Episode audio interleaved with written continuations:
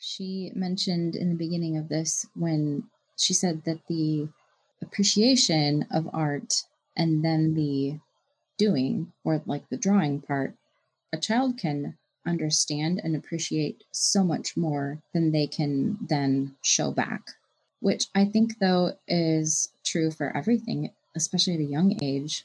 Mm-hmm. And even things like foreign language, if you're yeah. not a native speaker, you usually understand way more in a conversation that you're listening to with a Spanish speaking person than you are able to communicate back. Yeah. So I would say my encouragement is for the parent to not get discouraged when their children are making crude drawings because they're children and they make crude drawings. And uh, yeah, just to remember that they're obviously learning and they have to start somewhere.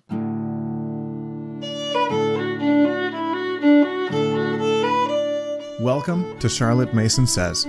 I'm John Schindel, here with my wife Crystal. Join us as we read and discuss the Home Education series.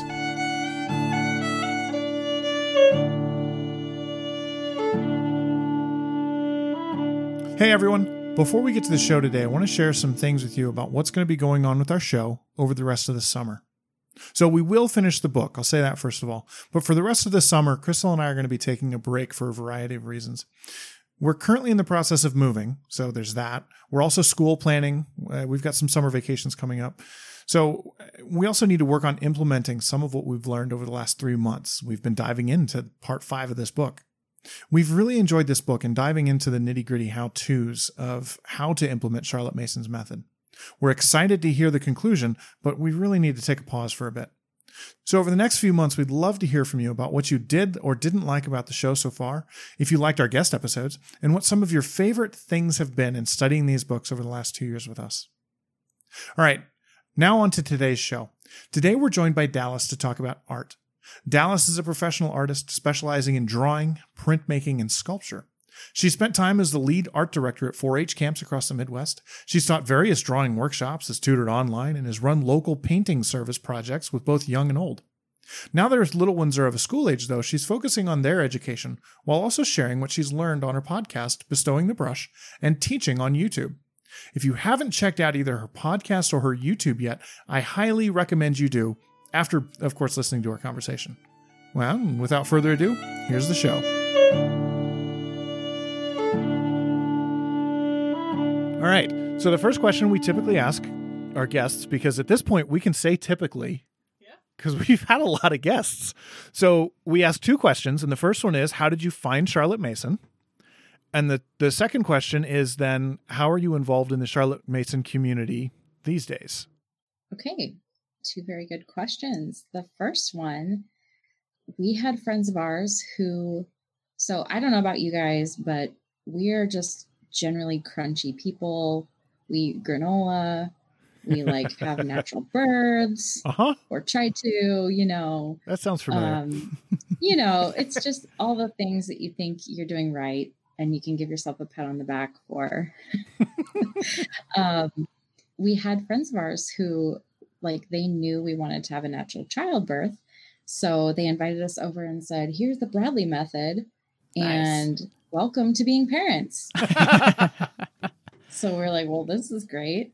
So we ended up having a couple of natural child childbirths and we had complications with one of them but we just kept a really good friendship with this couple and still to this day we are friends so after those two years where you're not getting sleep at all i said now you need to think about whether or not you're going to homeschool or whether, whether you're going to put them in private school or uh, what you're going to do.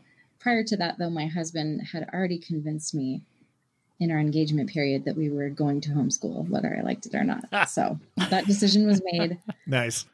But I was like, well, great. I am totally on board, but I was public schooled. So you're going to have to help me out in that area.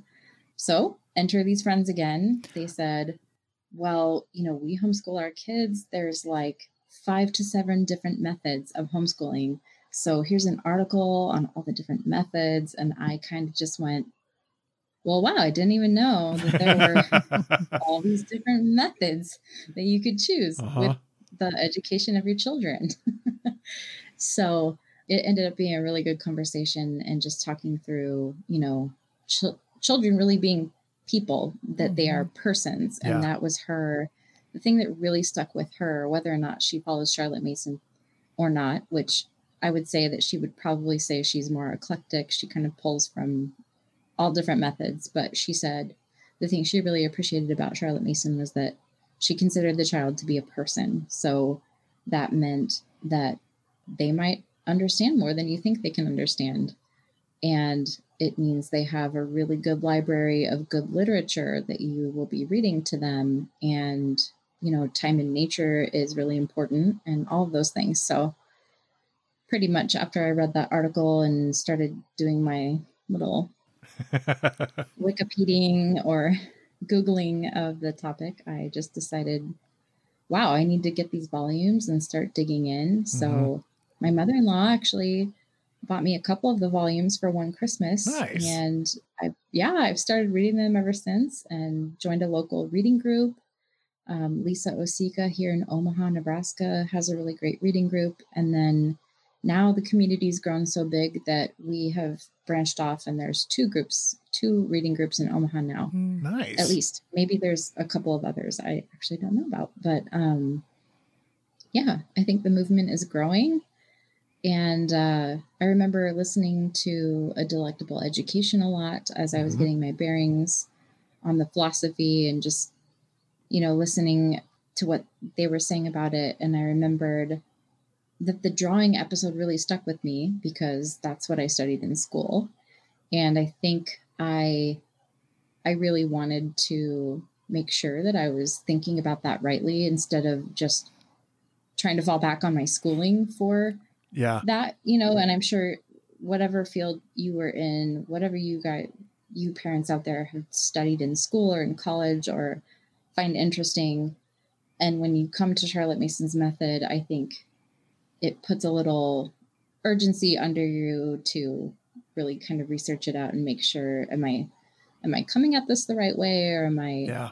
offending them or am i um, talking down to them in any way through that process so I just wanted to really kind of reinforce that and then learn from myself too. I wanted to I wanted my own Charlotte Mason education.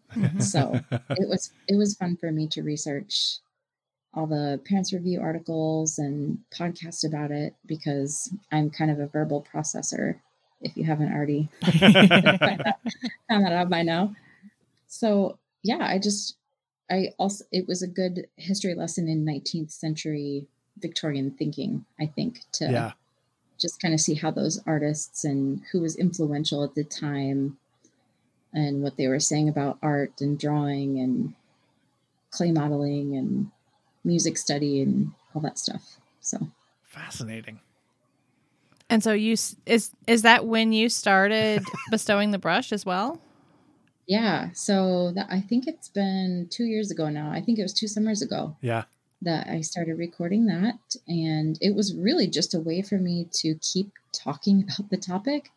I was asked by the the leader of that book study to do a summer talk on drawing because I think that's really that's kind of an area of study where everyone was doing it 150 years ago. Everyone was taught how to draw back in that age and it's just not something that we do in regular schooling now. Mm. And hmm. so she recognized that for sure. And she said, Hey, would you want to kind of research this topic and then talk about it at a at a lecture over the summer? So I agreed to it. And just after looking at all the articles she gave me, I was like, wow, I have way more talking to do about this than just one hour. I could make an entire podcast about this. so that that was how that kind of happened. And I really i saw it as a good narration tool for me because my husband does not want to sit and listen to me talk about drawing for an hour. Plenty of that in college. It's like That's hey funny. well you know that it would probably benefit other people to mm-hmm. hear what yeah. what my opinion is of that and to hear it you know firsthand whenever i can read a little segment it's educational. So mm-hmm. yeah. Very cool. Well, and I know you're also active on Instagram. I, I I'm I not, am. I like very very active. It, it's fun to it's fun to follow you and and see the cool stuff you're doing. Thank you. Yep, you can find me there at bestowing the brush. It was kind of it kind of became necessary for me to do that because podcasting, as you know, is totally audio. It's Uh-huh. not visual. it's so not, I wanted to visual link medium. that. Yeah. Yeah, uh, so it could be a visual aid and record some videos of some lessons, some potential lessons people could use. So I would just, since you know I'm, I was reticent about doing video work at first, I would put them in my stories, which expire after 24 hours. So I thought, oh, awesome, because I won't have to see it again if I miss it.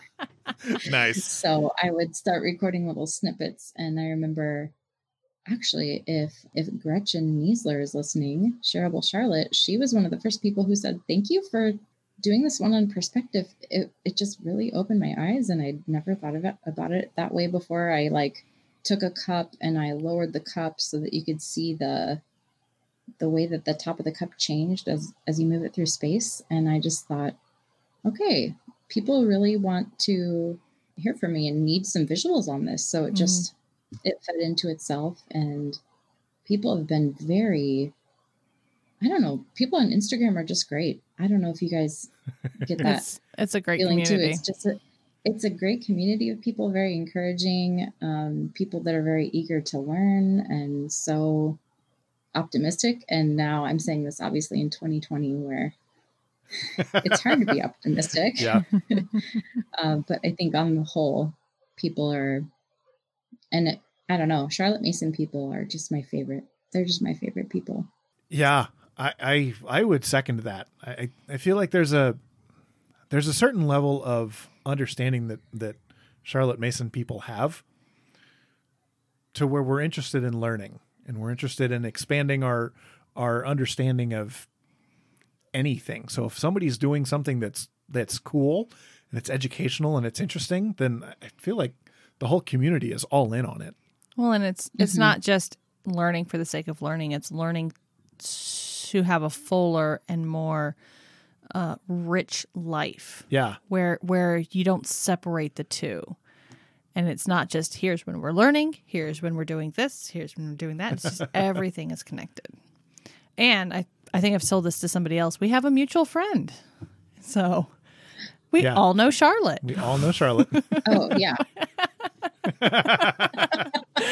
so hang on. Who are you talking about?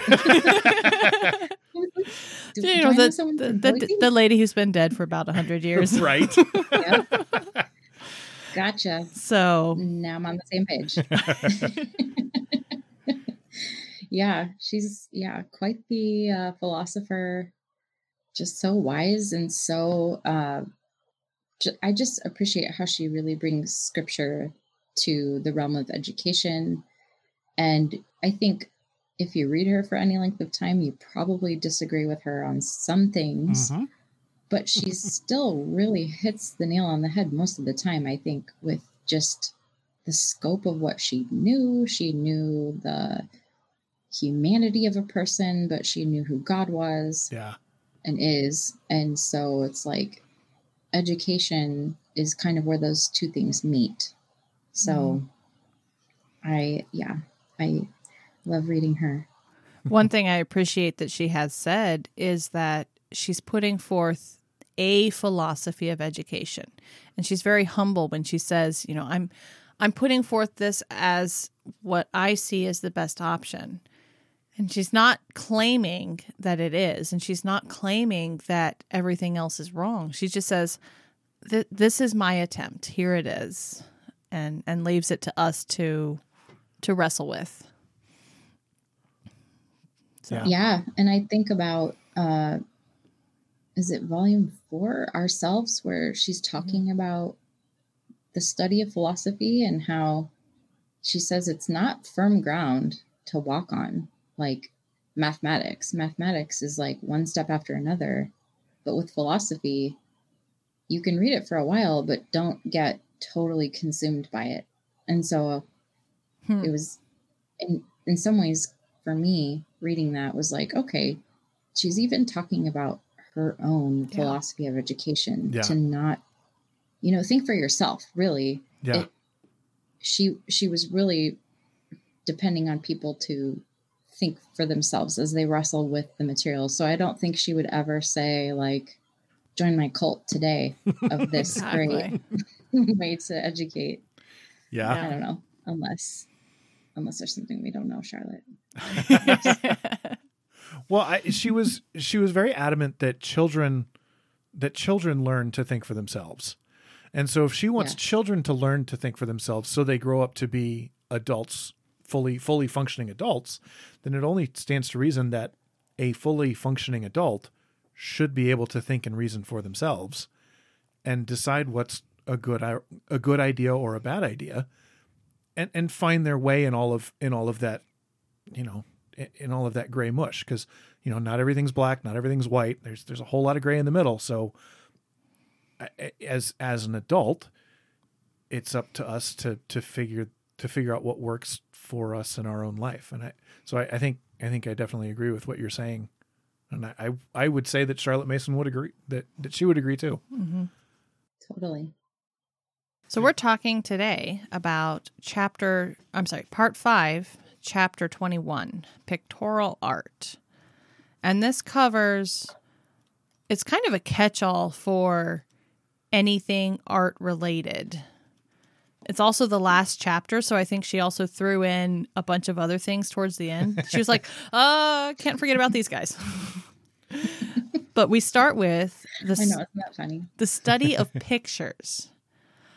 And she starts by being very sad that the appreciation of children is exercised upon only upon the colored uh, lithographs of their picture books or the Christmas number, because the reader says that the child, the young child, cannot appreciate art, and they only get they they only get the the kind of light down or I'm sorry, the watered down version of it. And she's like, "No, no, that's so sad." Right. And then neither does she say, as some people were saying at the time, that nature indicates the sort of art proper for the children. She doesn't think that that's the only beautiful thing they should be seeing. That she wants to have the children engage with the minds of the artists of the past and present. And so, yeah, then she goes on to talk about the sower and the other work of art, the Angelus, that the the girl of seven prefers. And these were both by Jean Francois Millet. Am I saying that right? I think it's Malay. Jean Francois Millet. I do not speak French. Jean Jean Francois Malay. Is There you so go. French? I it looks French. Okay, I didn't I didn't look it up beforehand. You can tell I've not studied French. neither neither Um, but neither's yeah. crystal Oh, we established so that in in Parents and Children. Charlotte Mason poetry, you know their little header Uh huh. thingy at the top. Is that that? Is That's that the sower? the sower? Okay. That's the sower by Malay. Ah. Yep. And Okay. if you see any of the, you know, he's got like six major ones that you've probably seen because Mm-hmm. I think I think Ambleside Online for sure has his uh, most prominent ones, and then I think there's a picture study portfolio done on him too. Okay. I don't know if you get those from Simply Charlotte Probably. Mason. That sounds Don't sounds quote right. me on that, but They do have a lot of picture study portfolios at Simply Charlotte Mhm. Mason, which is what she's talking about here taking a regular lesson of these sort of pictures so you don't leave it to chance. And you take one artist term by term and study about six of his works over the course of the term. And so the the general guideline is you do a picture for 2 weeks. And so a lot of there's a lot of people that have put out some artist study, picture studies packets where they have a little bit about the artist and their history and a little bit about the paintings and kind of pull out things that you can see in these things and focus hmm. on. A lot like she does here with the picture talk where you pull out what you're looking at, how to increase interest in it, how to show why the artist might have done something like that. And she just gives a little example of what to do in a picture study. Yeah, I really like how open ended she leaves it too. That way, you know, obviously she's she's talking about a method, so she's not trying to give you a prescription necessarily um, for how to conduct one. But I I appreciate the increasing of their power of attention. Mm-hmm. I think that aspect is really important because it's something beautiful inherently already, but how much how much easier is it to do that when you're kind of you're invested in the life of this artist already Mm-hmm. and you want to see what this beautiful thing he created is but then that growing of your attention totally transcends into other areas of study so that that principle again that everything just kind of goes into another thing everything is related Yeah. Mm-hmm.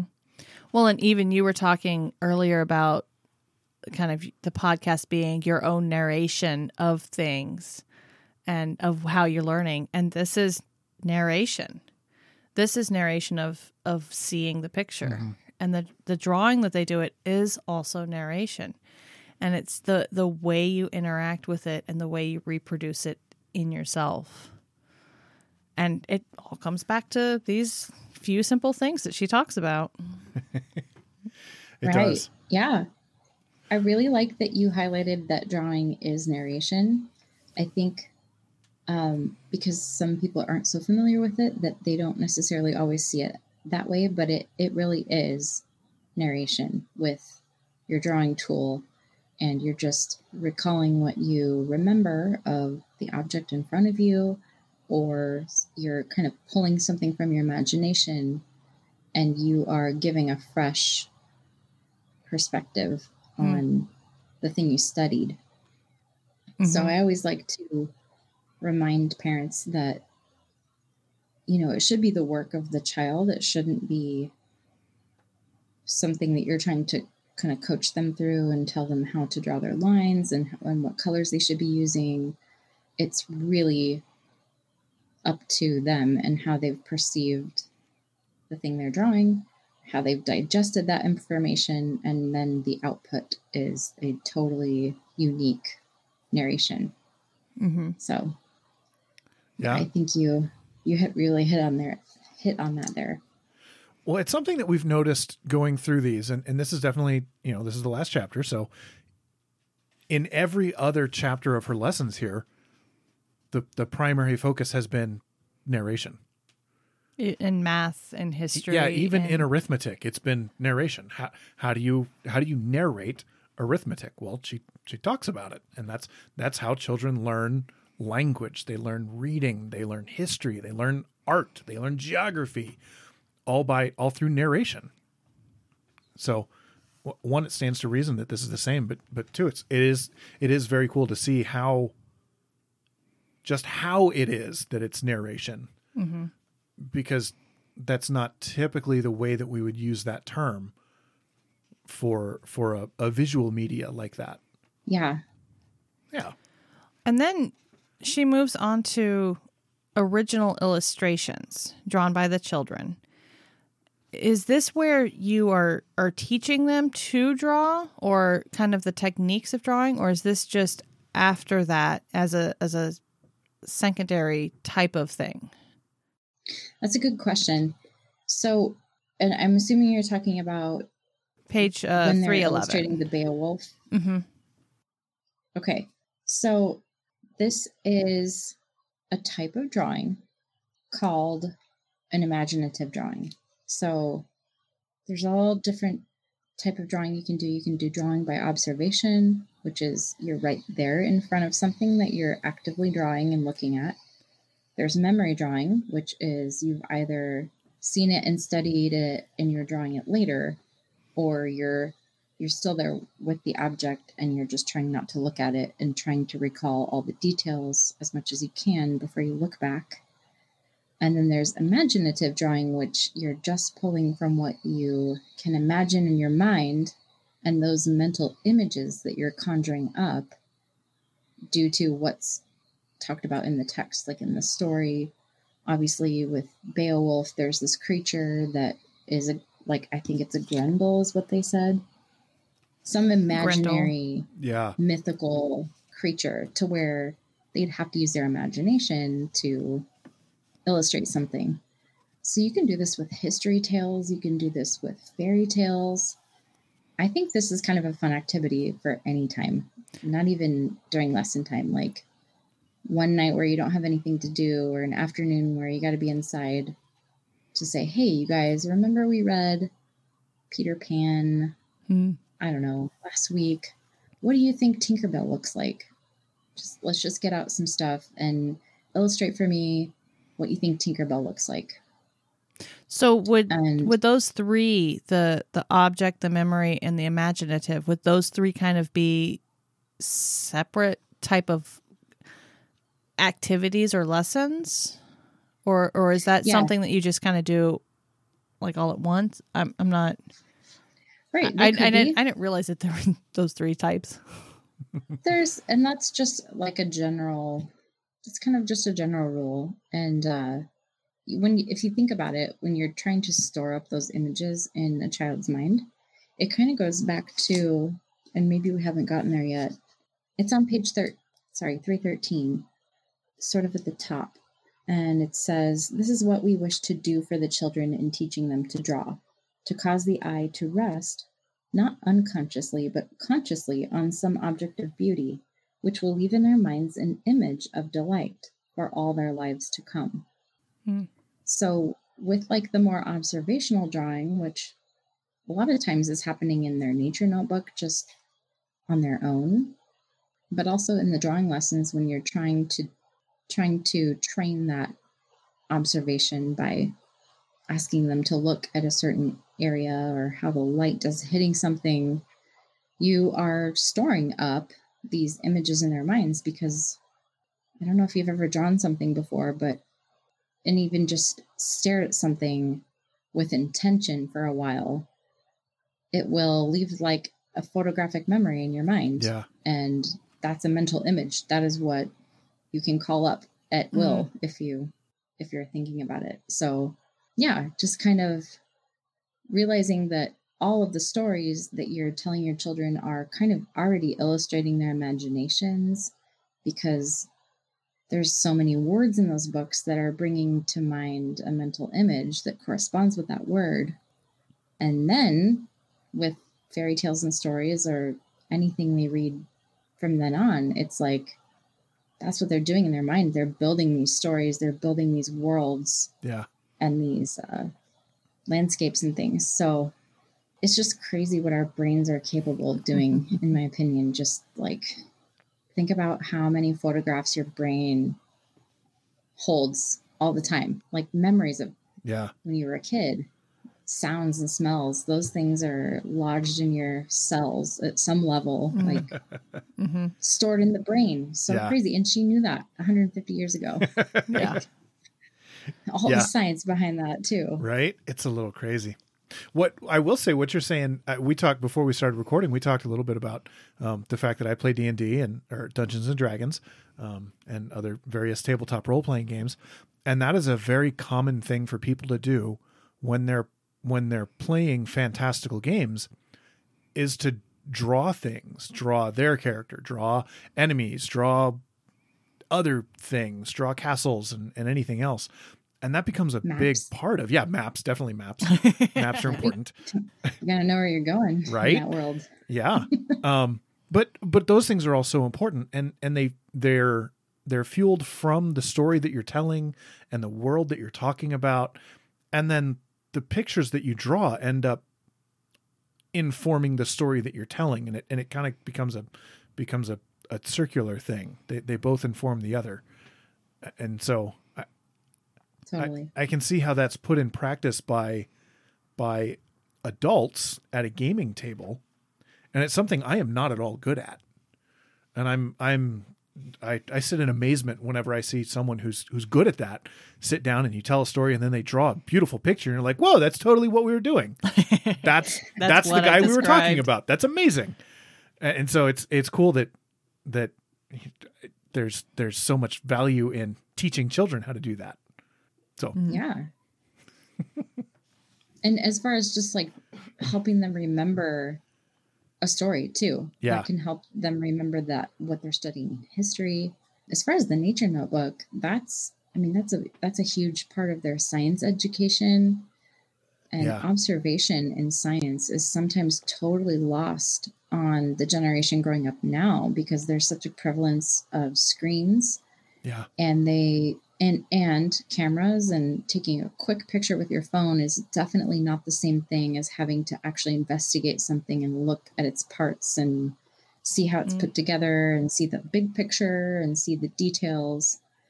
Um, so there's definitely a lot of merit to the drawing lesson and the nature notebook and all of it kind of goes together. So yeah And, and she kind of in, interspersed with this, she's got the drawing lesson where she's talking about the blobs, and then the children have art in them.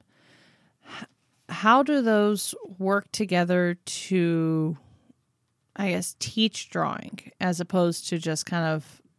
Do you just kind of? I, I don't want to just give them free reign of everything and be like, here, have at it, and not give any Right. guidance. But at the same time, Mhm. I don't know what guidance to give, and that's where I mean that's why we're talking to you. So these these blobs or the fixing of their attention at which like is there a cart and a horse or one that you should happen before the other? Sure. I think that it depends on kind of how old you're starting them at because not everybody is starting lessons when they're young. You know, some people come to Charlotte Mason after their kids have a lot of drawing experience or school experience in general.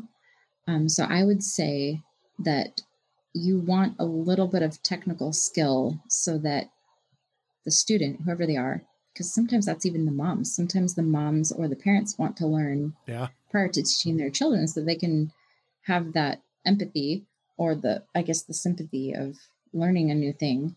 But wielding a brush is a little different than taking your colored pencils out or your crayons out it's a little it's a little bit of a looser thing. There's fibers on the end there's paint happening there's some mess that's probably going to happen. So if you do want to start brush drawing i do recommend getting a course. There are a couple of courses out there. I just produced a video course which takes you through 33 videos, and most of them are, I think 18 of them are brush drawing videos, which help you technically handle your brush and the medium of watercolor because that can be that can be a real barrier to people and honestly it's not for all young children too you may need to Mm. start with charcoal or um, start with something that they know that they're very comfortable with. That way, it's not too much about the media itself.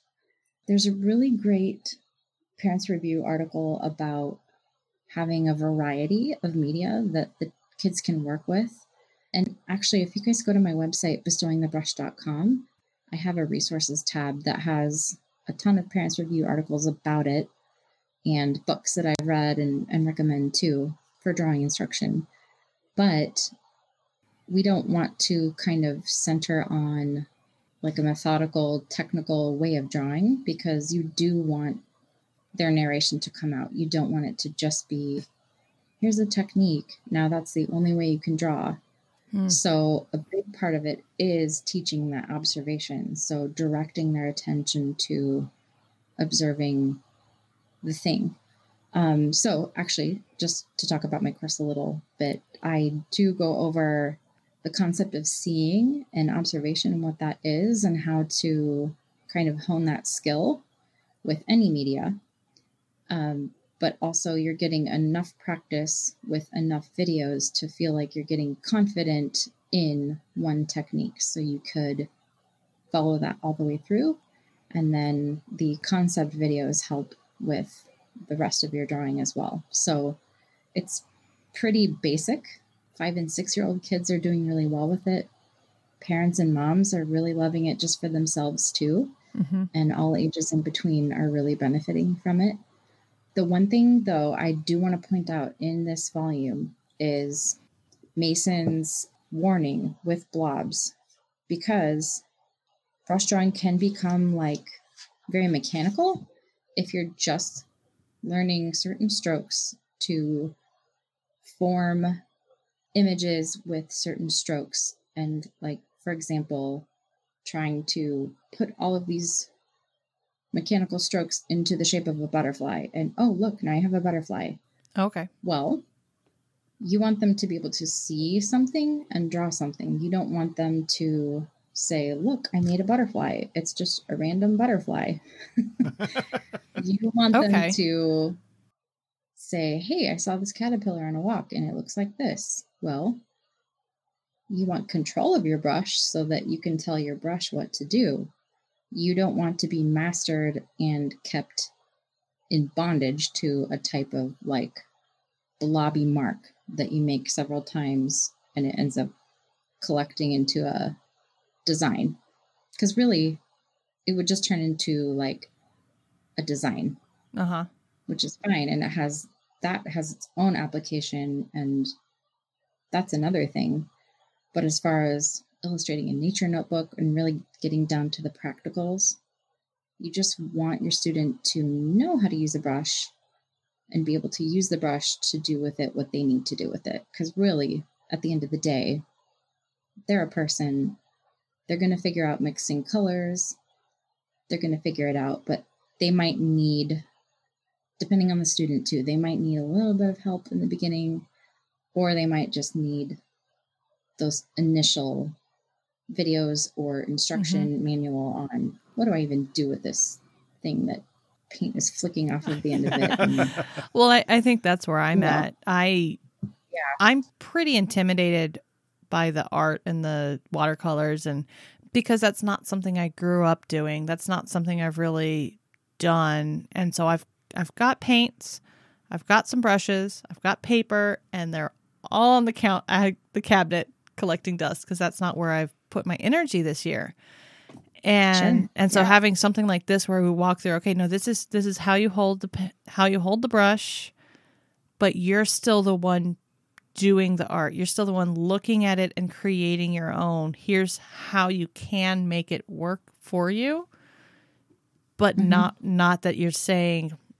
And, and this is something that we we did this during COVID. A lot of artists came out and said, "Hey, here's some awesome stuff we can do and help with the kids and drawing." And one of the ones I did was she did a leprechaun, and so it was right around um, St. Patty's Day, and so she did her specific lines to how to draw a specific leprechaun. And that's what we had for the next two weeks. Was that one was single that leprechaun? one single leprechaun where it was not freeing to them to know I can draw something like Sure. this. It was this is the drawing. If I don't do it like this, it's wrong. Mhm. So it's it's interesting to to think about learning technique while still not being told exactly what to draw. Yeah. You know, and there's totally a t- there's a time and place for everything that you're learning because I was I liken it to learning the piano or music. You you want them to learn the basics. You want them to learn the scales. You want them to learn the instrument and what it sounds like and how it all makes sense in in in real life and what it sounds like but then you want them to have the, their own power of making those sounds on their own and making their own composition but you would never come behind a nine year old who was studying piano for two years and like hold their hands and make them do like you know i don't know like a four four time Mhm. something that just had no feeling in it just look at the you know look at the notes and just do the thing no you would want them to try to add their own inflection you Yeah. would want them to kind of improvise if they knew how to do that by that point yeah but but everybody's got to start with their do re mi That's so a really good analogy. That yeah that helps me. yeah it's and you, you don't you don't need to be ashamed of where you are at or your kids are at because there's really no shame in whatever your skill level is now it's just you it the the hardest part is starting Yeah. If you can even get the paints out and just wipe it across the paper, that's more than a lot of people do. So that's and I I really favor with young children that aren't even 6 years old and maybe aren't even 7 years old. I just say like here's a bunch of art supplies. We're just going to get the paper out. And now I'm not you know, I'm not a, a clean freak or anything. So when it's art time, I'm like I don't care what messes happen. Mm. Here's the stuff we can clean it all up later. So you guys go to town. And and sometimes you need a couple days of doing that to just kind of get over that fear step. So not all kids are like that. Not all moms are like that. But sometimes it just takes even trying your home, your own hand at it before you sometimes that's what it takes for you to realize i don't even know how to work this thing or what what do, how do I mix this color? I've I'm totally lost here. So that in and of itself can kind of give you that initial idea of, oh, there's a gap in my knowledge here. Mm. I'll ask a question or I'm going to go find out the answer somehow. So yeah, we definitely don't want to like shove any knowledge down their throat. We don't want to deter them in any way. So it's kind of you just It's it's a balance. Gauge. It's totally a balance. Yeah. Yeah. So, and would you do that with? So you you have the watercolors. Would you move on with specifically? I mean, home education is children about up to age nine ish. Would you do that with like oil pastels and charcoals and and all the different?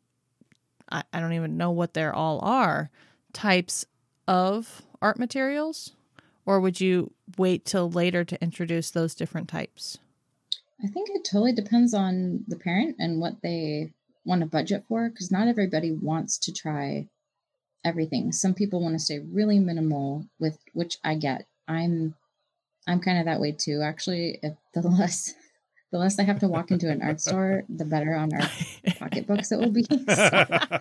So don't give me don't give me the whole art store. But watercolors are very I mean, you have you have like your whole range of colors that you can use and you can do so much with a brush. And then for me, I really like charcoal because it's really good at teaching you how to look at something as a whole, whereas watercolors tend to be a little finer. Sorry, charcoal is like very broad and you're looking at like the lights and shadows of things. Mm. So that to me is like the two ends of the scale. So you can do a lot in between that. But I think a variety is always good. Whenever you can get any variety in in a child's life, I think that's great. There's so much out there. so if you know an artist in your life, ask them a bunch of questions. Ask them what brands they like before you go to the store. Otherwise, you may walk in and just want to leave because it's so overwhelming. Too much choice. She says not a black lead pencil. Is that just too precise? Yes, I think because you when you're talking about somebody learning how to draw, what they want to do right away is just go for the details. Mm. And drawing is more about like the proportions of things. So a lot of people talk about how, oh gosh, why did she say that the pencil was terrible? Well, you're also not really drawing with your arm. You're kind of crampy. And definitely in, in art school, we didn't draw right away with pencils either. They're like, no, you're not using a pencil because what do you want to do? You just want to sit there and scribble your lines in. But, and I show this in my course as well, if you need a visual on it, but the lines that you can make with your shoulder are like endless amounts of long and any shape, but you get these little pencil lines, and a lot of people say it's like furry lines because you're just kind of hmm. You're just staying You right know. there. Huh. you're just standing right there, you're just using your fingers. So when you're talking about someone learning, excuse me, and learning how to see, you want them to see the whole thing. You don't want them to just totally focus on details. I think that's where she was coming out with the black lead pencil. Mhm. I could be wrong. I don't know. It was the Victorian era. Things were weird back then. But it makes sense. It makes sense. It makes a lot of sense. and so and artists today are trained that way too. You don't you don't start with you the want little something- detail. broad. You want like a big piece of paper, you want the biggest thing you have. You're doing super quick gesture sketches. So she probably comes from that tradition of watching all those artists and how they were doing, you know. Mm-hmm. Interesting. So she kind of starts leaving the drawing lessons and the art and moves on to clay modeling and talks about how to just kind of use the clay and how the what the teacher really is supposed to do is teach them the kind of technique of how to and then allow them to make it the way that that they see it. Yes. Okay, if anybody else wants another book recommendation, Clay Modeling by Unwin, U N W I N, is a very good resource.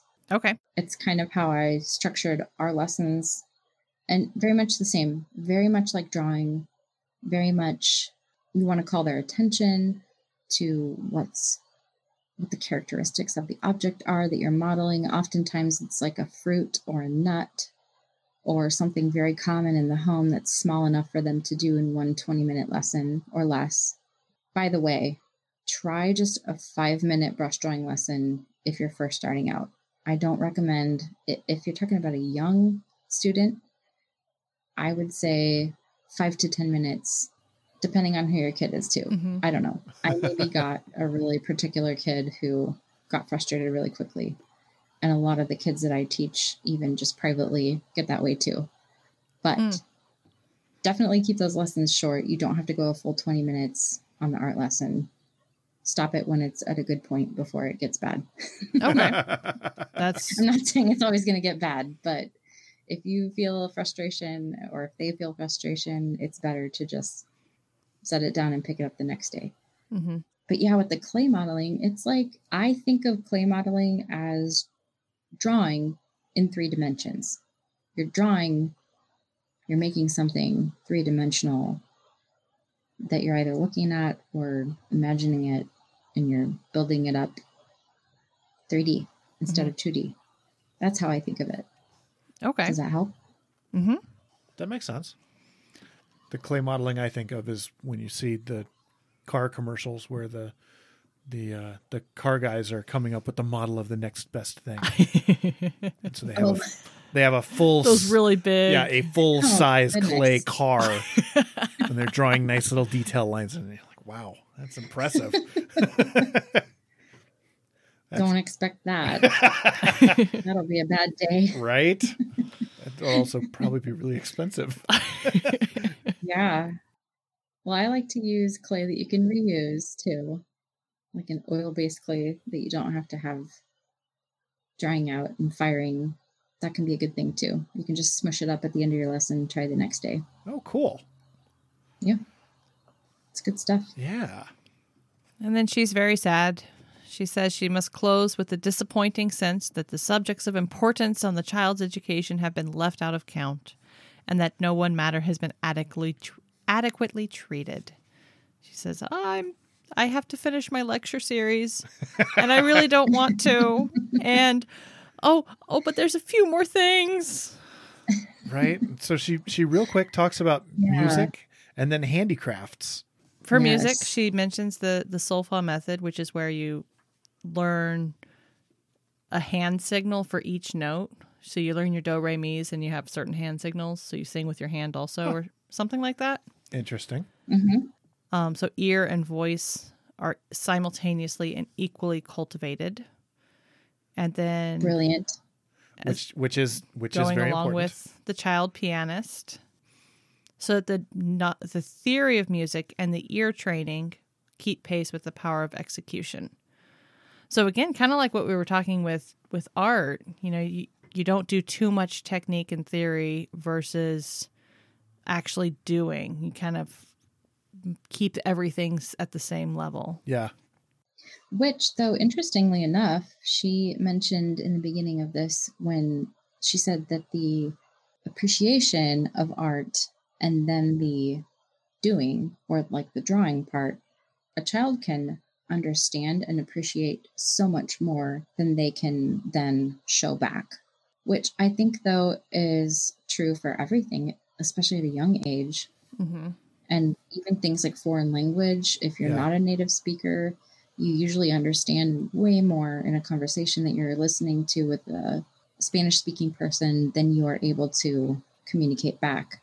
Yeah. So I would say my encouragement is for the parent to not get discouraged when their children are making crude drawings because they're children and they make crude drawings. And uh, yeah, just to remember that they're obviously learning and they have to start somewhere. Well, and we have that idea with music where when you're learning an instrument, you know that you learn simple songs first. You learn Mary Had a Little Lamb before you learn Beethoven. Mm-hmm. Like you, you start simple, and even then, you might learn you might learn uh, a line from uh, Or a, Beethoven's Fifth, or a simplified or a version. simplified version so that so that you're playing something that's recognizable.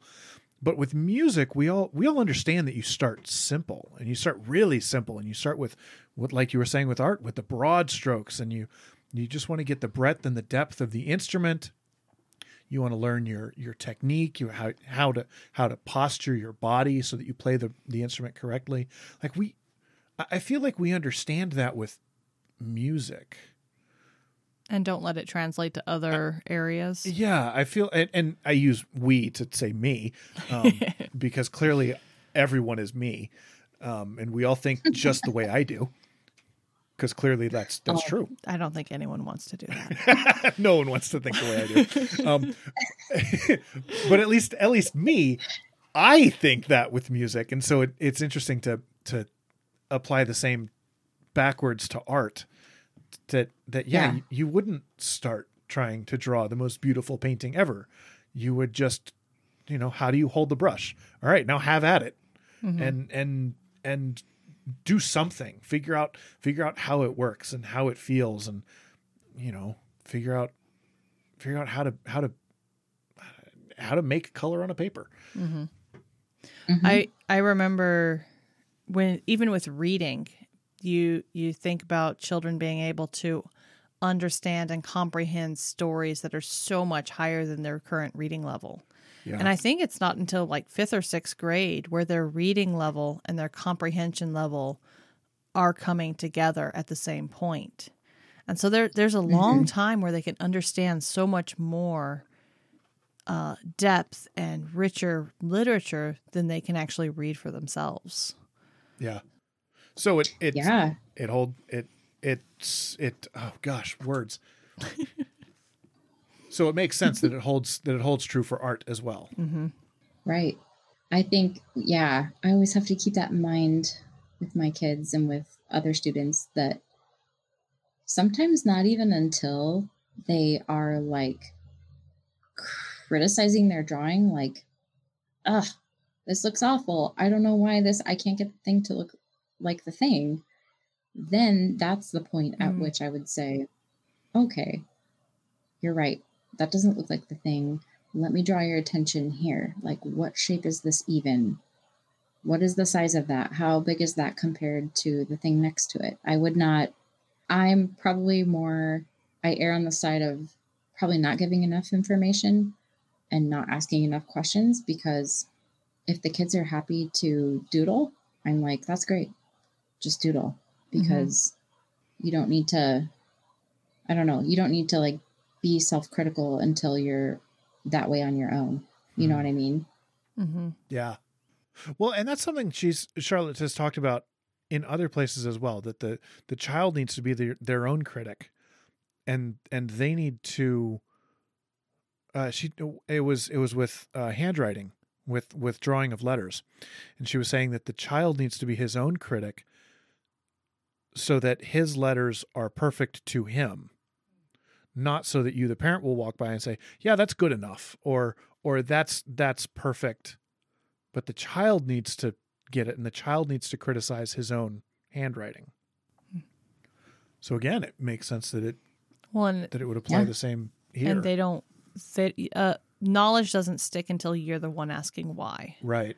Until it's it's of importance to you why this is a something, yeah and that that's where you learn it best. Exactly. That's why I love, and I'm sure you guys know who John Muir Laws is. with Yes. Nature journaling.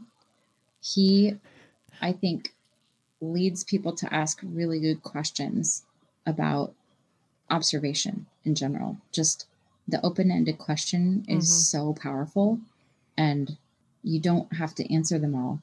Sometimes just the lingering question is enough to make them want to investigate. So, yeah. hmm I heard he that's really came out with a new book recently about like specifically about nature journaling. So I'd have to look that up. Cool. But He's got a new book. I I think I heard he had a new one coming out. Ooh. So sorry for sorry to your wallet. Oh, are you kidding? It's the summer. That's what the summer is for. It's just for collecting all the books for your homeschool year Uh huh. in your Amazon cart. so true. yeah. So, So true. she says it's not possible to do more than just mention two more important subjects handicrafts and drills, which should form a regular part of the child's daily life. So she says Swedish drill, which someone has brought back. They have researched the Swedish drill and, and brought back what it is, and a lot of its specific movements and exercises to to train your body to obey what you want it to do. So, uh, more of a discipline than a specific sport or anything like that. And then dancing and doing some handicrafts. She has this long list of handicrafts. And her big point is that they're not just pea and stick work, paper mats, the, the like, and, you know, toilet paper roll things and what what what else? Uh, uh, Noodles? mac- Paper- ma- yeah, noodles, macaroni noodles. macaroni noodles, paper plates. And so it's not really Yeah. arts and crafts so much as it's a it's a useful thing. They Yeah. should be taught slowly and carefully what they are to do, and that slipshod work should not be allowed. So keep it within what they can do. And again, I feel like she's throwing all of these last things. She's like, I want to tell you about all these things. And a lot of these are known as the riches in the Charlotte Mason Feast. And they feel like they're the ones that you can drop. But at the same time, like we were mentioning earlier, they help you understand how to learn so much that will inform the way you learn in other subjects Yeah. uh, uh, Yeah. the the attention to detail, the the way that you start learning, the way that you narrate with with drawing, and how you you do that imaginative drawing, it it's all connected and it's all necessary. Yeah. A lot of these are skills, I noticed too. Yeah. They are skill based. So hmm it will be something that you do need to repeat at a regular interval. It's not just once a quarter you have an art class type of thing. Which don't don't get me wrong, not everybody has the means to get art classes or doesn't really know where to look. But even just like I said before, sitting down to even play Pictionary once in a while is Mm. exercising those skills. It's I think the less you can think of it as like, okay, we're going to sit down and make art now. It's not Well, and you were even saying You know- five five to ten minutes, Yeah. pulling out the stuff, committing to doing that, and the the little bits more regular would probably do more to grow you as a as an artist than once every blue moon you sit down for an hour. yeah. Yeah. I like to think of it that way too. For me personally, if I can't sit down for 15 minutes and draw something, I'm like, it's not Hmm. going to get done in the busy life of a mom. It's just not. Yeah. Well, before before we move on too far, I wanted to mention something. Uh, I'm, as as our listeners probably know, I'm a basketball guy, and uh, I I'm a I I like sports, and one of the things she mentions here is she mentions dancing, and uh, you know right after Swedish drill she mentions dancing, and you're saying Swedish drill is talking about how to move your body in ways that make sense, and that's that's all dancing is is how do you move your body in ways that are beautiful and in ways that make sense with your body. And one of the things we see with children is as they enter puberty and they hit those awkward years because their body's just doing weird stuff and it it gets it gets disproportionate and they don't know what they're doing all of a sudden and they look like toddlers again falling over all the time.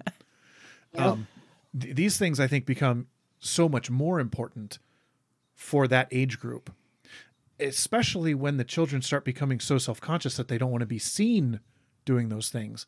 But if you don't practice moving your body then you're never going to learn where your body starts and stops and you're always going to be the clumsy and klutzy person because you've never had that experience of how do you move your body.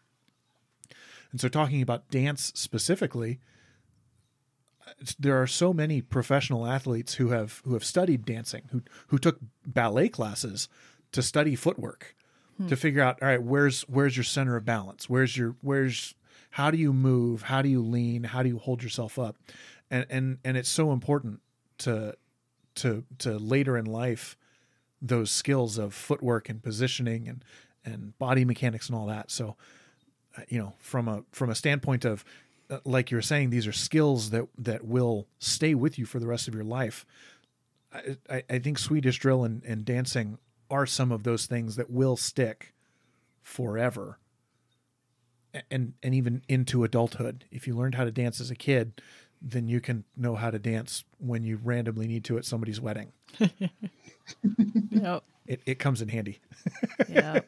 Ah, I agree. I think, yeah, movement is really interesting. Just like, especially young children learning body awareness to me is fascinating to like all those uh those brain body connections that they're Yeah. making and and like you said john like an adult person sometimes doesn't even know how to move like their left pinky toe or something like doesn't have like that connection is not there right. Well, now I'm trying Right. to do that. no communication Uh, don't think of a purple elephant.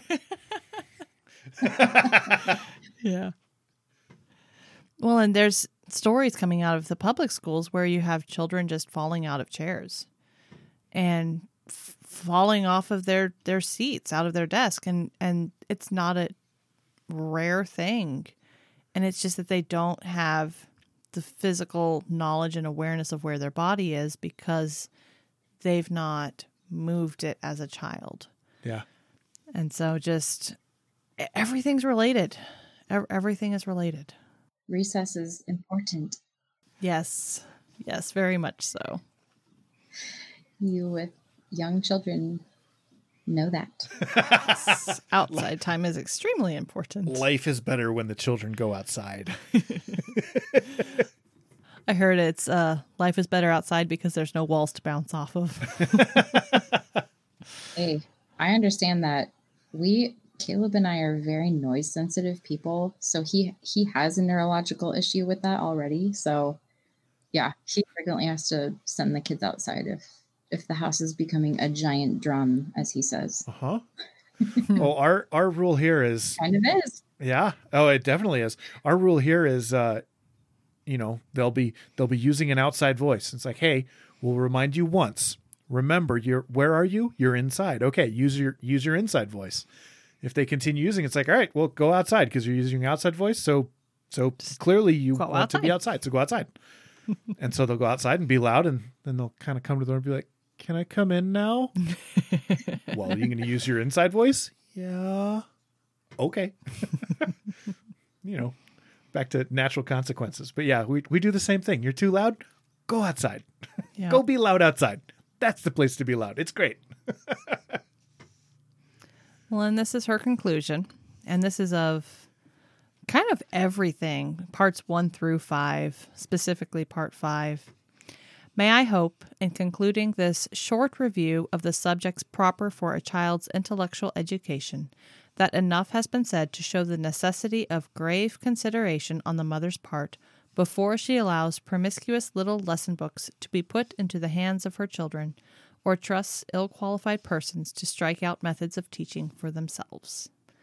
So, a lot of this is, you know, she says, My point is that you have to think about it, that it's so important that the mother understands what she wants, where she's going, and how she wants to get there. before she just allows any random curriculum to come in or any other teacher to come in and start teaching her children herself themselves. Yeah. So It is. Well, and it goes it goes back to Charlotte Mason saying that the mother is the best qualified to be the teacher. Yeah. And that the mother and the father have a job to care deeply about the education of their children. And not just a job, but a duty, a, a God-given responsibility. mhm. And and this I think is is following through on that that it is our responsibility as parents to to be conscious of and and proactive with the education of our children yeah. so that we're not reactionary but we're thinking ahead about it and we're planning for it Mhm. and we're and we're working towards a goal So easy. yeah So- you know not a big deal No big deal not a big deal at all. so well, thank you so much, Dallas, for coming on and talking with us and Yeah. walking us through this last chapter. And it's been Thank great. you for having me. I don't feel qualified at all. I'm just on this journey with you. And um, yeah Well, welcome We're we're my just- Instagram if you want to We're talk just about reading this book. Yeah. Well, So, yeah. I mean, that's all you can do. And it's so, for me, it's so important to get feedback from other people. That's why we're in book clubs, right? Yeah. It's why we read this stuff together because we're not all necessarily going to apply it the same way No. at all. But we're encouraging one another to keep going because it's very hard and it's a lot. So, Godspeed you. There's been there's been some people who say, you know, I don't think I'm qualified. I don't think I know enough. I don't think I'm I'm the I'm right. And I always say, tell them you are currently doing something whether it's in a book club or whether it's just asking questions online, you're doing something about your children's education. That means you care. That means you're qualified. And Yeah. the hows and the whys and the whats, that that'll all that'll all sort itself out. But you care and you're making an effort to better yourself, to better them, and to better their education. And that's what matters. Yeah. So Yeah. We talked about it a lot before we got into lessons in this book, but it was it was the idea of baby steps. You know, taking taking one step at a time, doing doing one thing differently, doing one thing slightly better. And and thinking about how you go through the the journey of education with your family that way is what one thing can we do over the next day or week or month mm-hmm. that that one thing just just do one thing and then and then do another thing after that and and do one more and and be thinking about wh- what's one way to do something better Yeah. so and I, and I think that's how how we do everything you know the the old the old adage of how do you how do you eat an elephant? Well one, bite, at a time. time. You don't you don't do it all right away. You don't learn you don't learn how to how to art all at once which i'm sure is that's how it's That's said. the technical term. that is the technical term. You do art. Because because i know these things but you oh, learn I it do no such thing. yeah yeah so We're Yeah. all just we're all trying. We're all trying our best. we But are we are We have a high standard, and that's important to have, but also kind of we can't let it be you know, can crippling. be- yeah, we can let it be. That's a good way to say it because obviously we're not perfect, and we're not not going to do this perfectly at all. But like you said, we care, yeah. and that is extremely important. Yeah. yeah well dallas one more time real quick tell our listeners where they can find you one last time Yeah. I have a website, bestowingthebrush.com. There you can find my YouTube channel. Um, I also have my own podcast, which I will be firing up season two of that come fall. Ooh. And yeah, I'm excited. and I have a drawing course that you can purchase on my website. That has been the the last couple years of research that I've done and working with several ages of students and moms. So I'm really really thankful that that's done and that that's ready for people to have. It's been already a great resource for many families and many schools have taken that on. Nice. Yeah. So also Instagram, I'll be getting back on there in a couple weeks and you can find me there at bestowing the brush. Well, very cool. Thank you so much, Dallas, for joining us. Thank you guys so much. This was so much fun and I really appreciate this.